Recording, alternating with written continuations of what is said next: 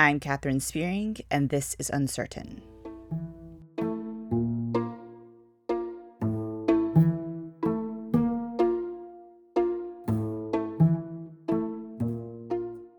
Many years ago, I was made aware of an incident of domestic violence in my family.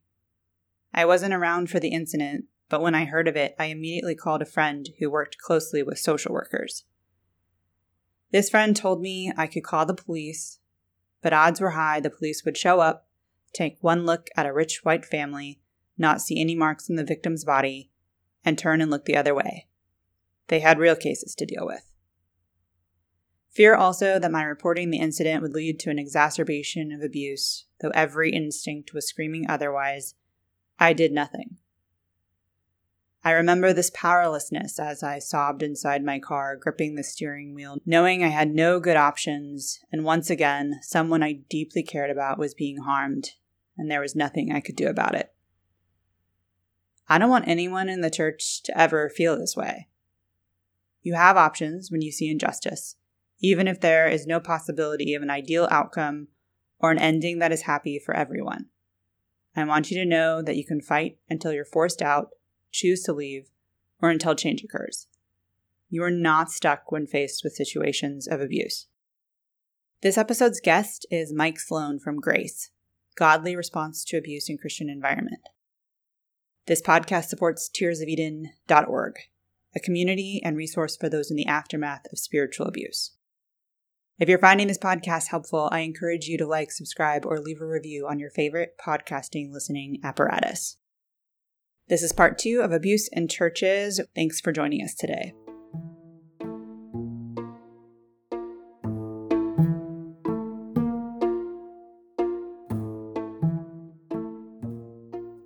Would you be willing to go through some case studies for a church just from a narrative perspective?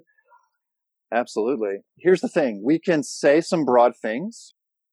Do you need to take a perspective always of looking at each situation on, on its own and mm-hmm. take it on a case by case basis? There can be nuance. And so without more specifics, I think it's worthwhile because it can give us some broad help and, and broad ways of just good ideas in general of how we should be taking a posture and responding to certain situations. I would say even before we talk about anything specific, you can't have real any kind of prevention or appropriate response without that broader, it's really hard without that broader education in the whole community and without those very clear boundaries and a culture of accountability. But once you have that in place, then you have some things there where you can respond well. But I'm glad to, to talk through specifics. I'm thinking from a narrative perspective of these are the kind of things that could potentially happen. And with this idea of, oh, it's not going to happen here. I, I was, I remember being told that myth as a youth director that sometimes people come into churches and they train their children to lie. And it's all for a lawsuit so that they can get money. Like I was told that as wow, like yeah. a youth leader. And so that, yeah, that mindset of it's not going to happen here. And then it does. And there's just this freak out moment. so, and that's when the church decides, okay, before we, let's say it's a case with someone in the youth group. Okay, before we report this or do anything else, let's lay out the case and do our own evaluation that's the worst thing you can possibly do because not only are you not qualified to do that, not only are you biased in, in the situation, it just, it plays right into the hands of abusers because how grooming works in a church community. Read the experts. This is what they say. Uh, victims are not the only ones groomed. The church community is groomed the caregivers of the children are also groomed. So that would be other volunteers. So if someone is a volunteer in the youth group, they are not only going to groom the victim or victims, they're going to groom other volunteers, the youth pastor, other staff, and the whole community to view them in a certain way.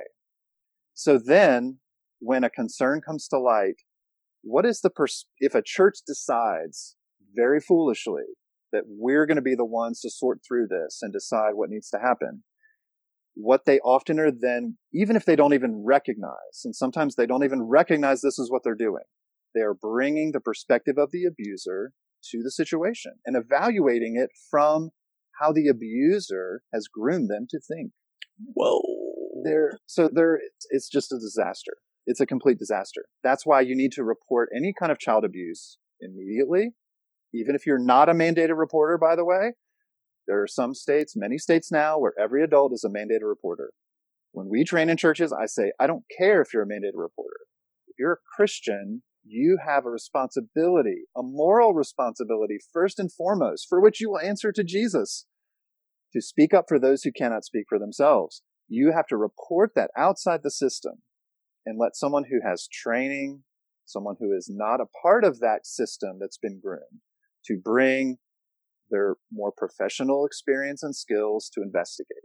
There should be no debate in churches about whether we should report this disclosure or not.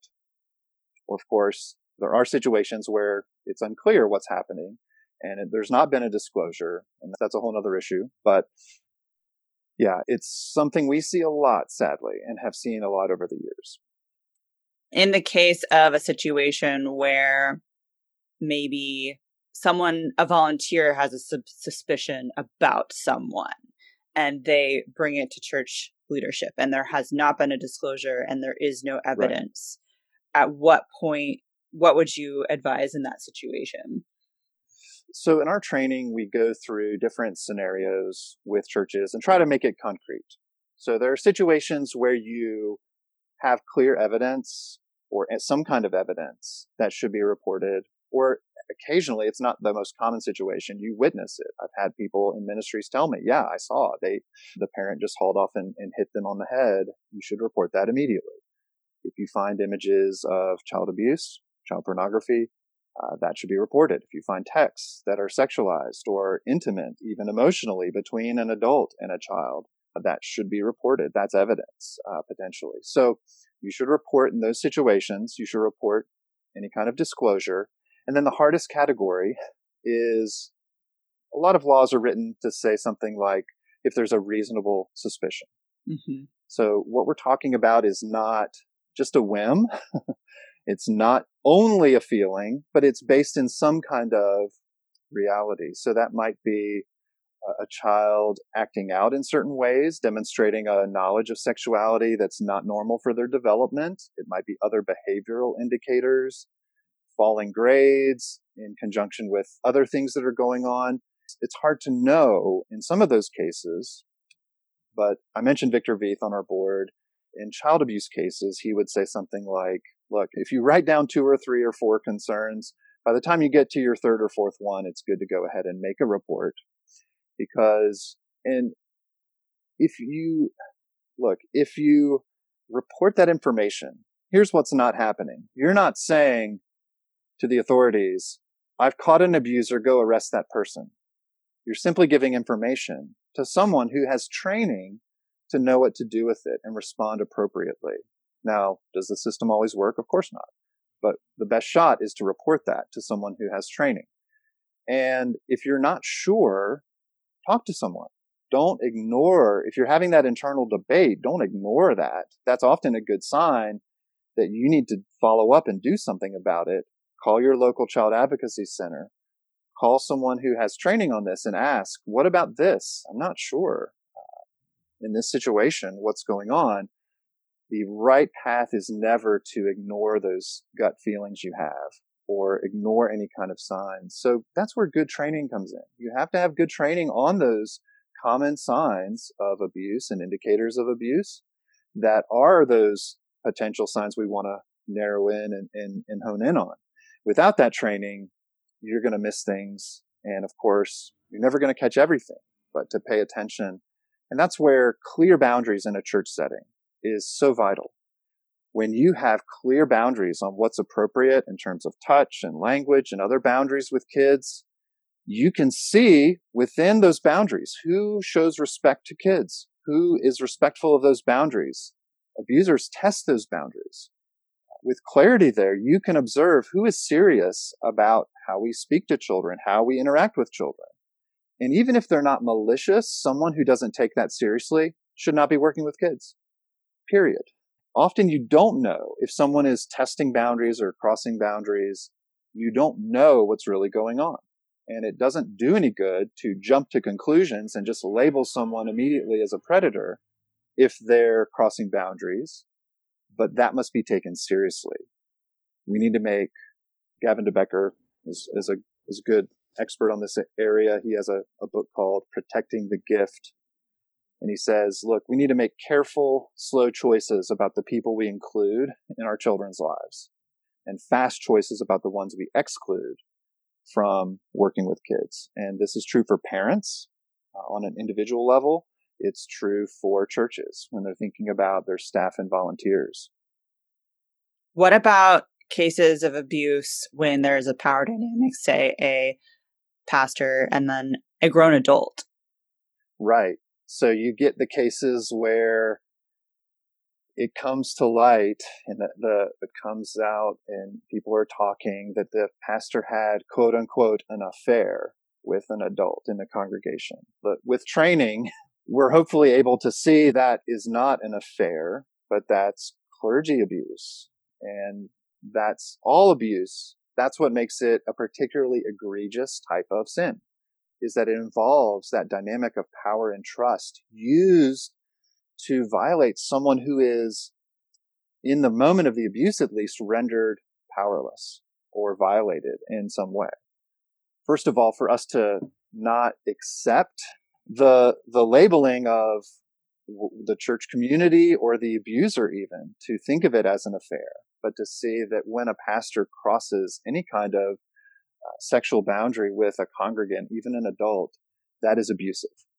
And pastors have to be held to a high level of accountability. Now, thankfully, some states are changing their laws and recognizing the spiritual and emotional power, the relational power that pastors hold over people. And that makes it completely inappropriate for them to have any kind of sexual contact or interaction with them. So Texas, other states, about 12 or 13 now have made it a crime for pastors to cross any kind of sexual boundary. And many states have laws in place for counselors and therapists and their counselees and clients. But a few states, many, several still do not have any laws even for those situations, which in my opinion is tragic. So we need strong accountability and those who violate their, use their power to violate others should never be in power's positions of power or trust again in the church. Bottom line. I don't apologize for that stance. If someone is using their power to harm others, I think most people just don't understand how devastating that is.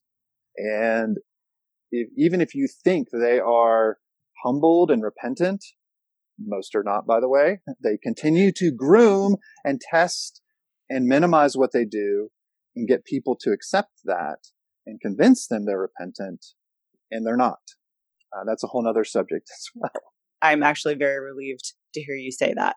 So you think that someone who has abused their power from a, a clergy standpoint should never be in that position again. And period, period, no discussion in my view. And what is the reasoning behind that for someone who thinks that forgiveness and grace and we'll right. let them be restored and we'll create a restoration right. plan for them? Okay, there's lots of issues there. First of all, we have a view often of forgiveness that connects that to restoration or putting them back into making it like it was. But that's just not, that's not uh, the case. We set accountability against forgiveness. Now, why do we do that?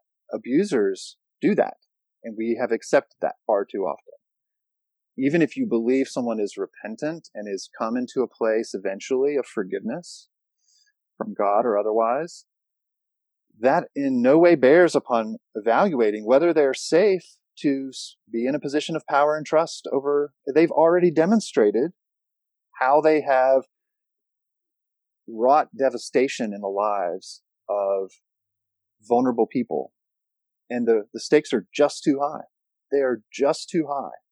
So this perspective comes from, I think, an understanding of, I would call it, and has been called, cheap grace and cheap forgiveness. But it also just fails to properly evaluate how offenders are how to evaluate their repentance because they latch onto that. They use forgiveness so often as a way to manipulate others. And I talk to pastors often who are sitting with offenders who've been caught. And the offender is continuing to test them and groom them to accept if they will they accept that this was a mistake, if this was just a moment of a failure because of their stress at their work or alcohol or their marriage is not doing well and that led them to do this. Those are all tactics that abusers use. They play the victim. They continue to try to deceive and many pastors fall for this because they wrap it in spiritual language. They just say, this is really just God has shown me how much uh, we're all just sinners and I, I really see that I am I am a, just a miserable sinner, just like everyone else. And I hope Jesus is really going to use this for incredible things in the future.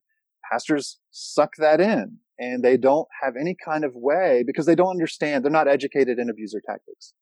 They don't know that when they're minimizing with this language or denying or using these excuses that are they're abusers are not original typically. They're using the same types of minimizations, justifications, uh, reversing the victim and the offender. That's a good acronym for people to go look up. DARVO, um, Dr. Jennifer Freyd, she's at the Center for Institutional Courage. She, I think, pioneered that term. DARVO means deny, attack, reverse victim and offender. It's the same tactics over and over. Churches have to do much better at educating everyone, leaders especially, have a deficit in this area so that they're not responding well. And Jesus talked about a community, I think, where where sinners are welcome. Amen. But show me the passage where Jesus said, a wolf in sheep's clothing, when they're continuing patterns of denial and playing the victim and excusing what they did, they're to be welcomed into the church. Welcome in the wolves. Jesus never ever said anything like that. In fact, he said the leaders have to stand up to those people. And Paul talks about avoiding people like that, who are preying upon the vulnerable, who are deceiving others. There's just a huge deficit of connecting the tremendous resources. So we earlier mentioned how the Bible can be twisted and used to justify oppression. There's a whole lot of material in the Bible, if you used rightly, in our view, can be used to counter and speaks against abuse and for justice. And that's the way it should be done. Many leaders that we know, and this I think is generally true in especially more conservative evangelical spaces, they don't have those categories very well. And they're often, if they do, they're not very bold in speaking up they're concerned about how that might be perceived uh, by their congregants and some of the conversations right now that are being had in our country. But we have to overcome this. Uh, if we're going to make any kind of progress, we have to use the tremendous resources in the Christian faith that counter abuse, that speak against it, that even straight from the pages of the Bible lay out common tactics. It's they're right there in so many of those stories and use those in the service of protecting others use it in the service of telling victims it's not your fault. And this is a common way of the world. People in positions of power and trust so often feel entitled to do what they want and take what they want. And God hates that. And as Christians, we're called to hate that too. There's just so much work to be done. Can I push you outside of your expertise for a minute. um, I'm, uh, I'm, this might not be outside of your expertise, but in a situation where the evidence is all spiritual abuse mm-hmm. and it's mm-hmm. all spiritual and there's no physical anything. Right. I'm curious what you have to say about that just for me and what I'm working in and right for how you help people and how you and respond. how navigate like, that say, in a church situation yeah how do you navigate how do you respond so sadly we have victims of spiritual abuse come to us and they ask And some of them have already been pushed out of their church. Uh, some are wanting to stay and try to call for accountability. That's an individual choice often, and it's a hard choice for many. So I would say, first of all, we're often invited in into situations where the leaders are humble and ready to learn. But in systems of spiritual abuse, so often the leaders aren't, they're not going to allow anyone to bring outside accountability or education to shine any kind of light on it. So that's, it's kind of the catch 22 of so many spiritually abusive environments, right? Without leaders who hold the power typically, if they're either actively abusive spiritually or complicit in the system, they're just often not going to allow that to happen. So that sounds really discouraging, right? Absolutely. So I think we do what we can. We fight for clearer standards, better standards across the board for any church. And as more churches learn, there is hope that this is going to come more and more into the light and those tactics are not going to be as tolerated by members in a church like that. There are cases I've seen it where without the leaders being willing to humble themselves, there's so many toxic cultures that need someone from the outside to come in and do like an independent assessment or investigation. But that's often not going to be allowed by abusive leaders. So that's the hard point. That's the sticking point. If a leadership is toxic and they're hiring a consultant, they might not be the best people to hire a consultant. And some consultancies are pretty horrible. They're really bad. What are some good ways to know if the outside person is actually trustworthy? So, a few key things would be are they completely independent? Or is it the situation where a lot of times when a, a church hires a law firm they're entered into a a basically a legal relationship that gives privilege to any information right?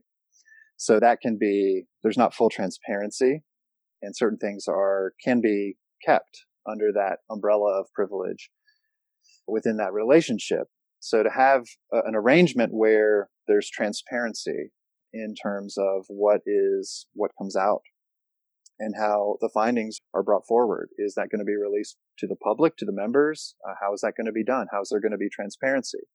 And then basic things would include also just do they have experience in these dynamics? Do they have actual training and experience in these areas? And do they really get the dynamics of spiritually abusive environments and emotionally abusive environments?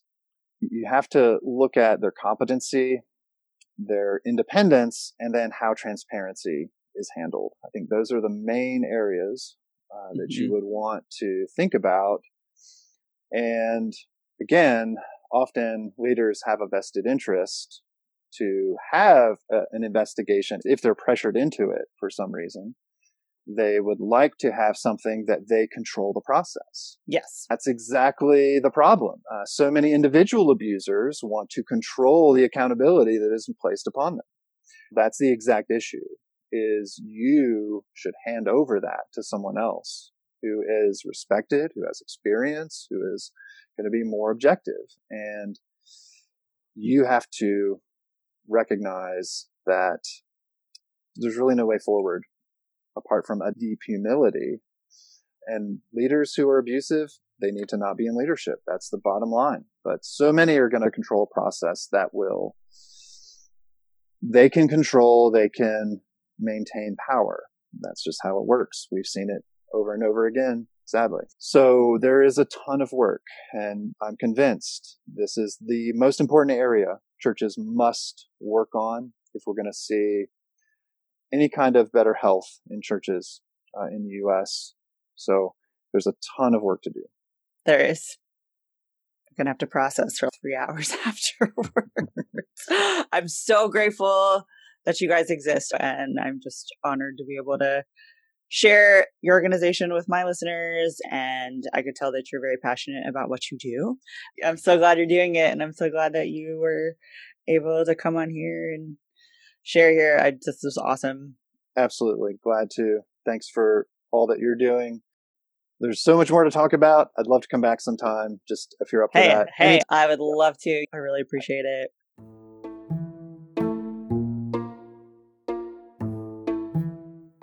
Thanks for joining us for part two. I want to remind you again to check out the resources in the show notes for further information. If you found these episodes on abuse in churches helpful, I invite you to share it with as many people as possible. The more awareness that is created around this subject, the closer we get to preventing abuse in faith based communities. I'll see you next time.